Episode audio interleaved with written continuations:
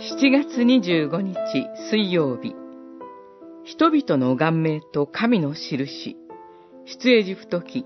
9章10章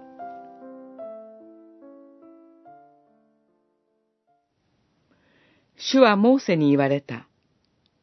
ファラオのもとに行きなさい。彼とその家臣の心を顔面にしたのは私自身である。それは彼らのただ中で私がこれらの印を行うためであり、私が主であることをあなたたちが知るためである。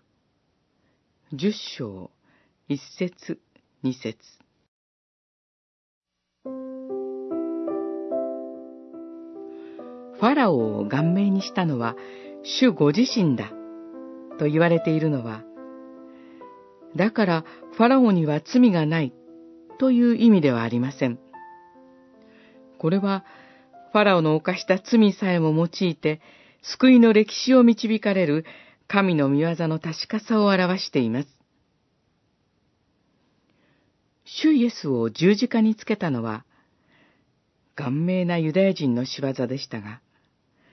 神の救いの御業がその出来事を通して成就したこともこれと同じです。人には今までと同じであればよいと考え変化を恐れ顔面になる傾向があります。ファラオは自分と自分の周りに起ころうとする変化を恐れて顔面になりました。私たちにとって大切なことは、救いの歴史を導かれる神を信頼すること。そして、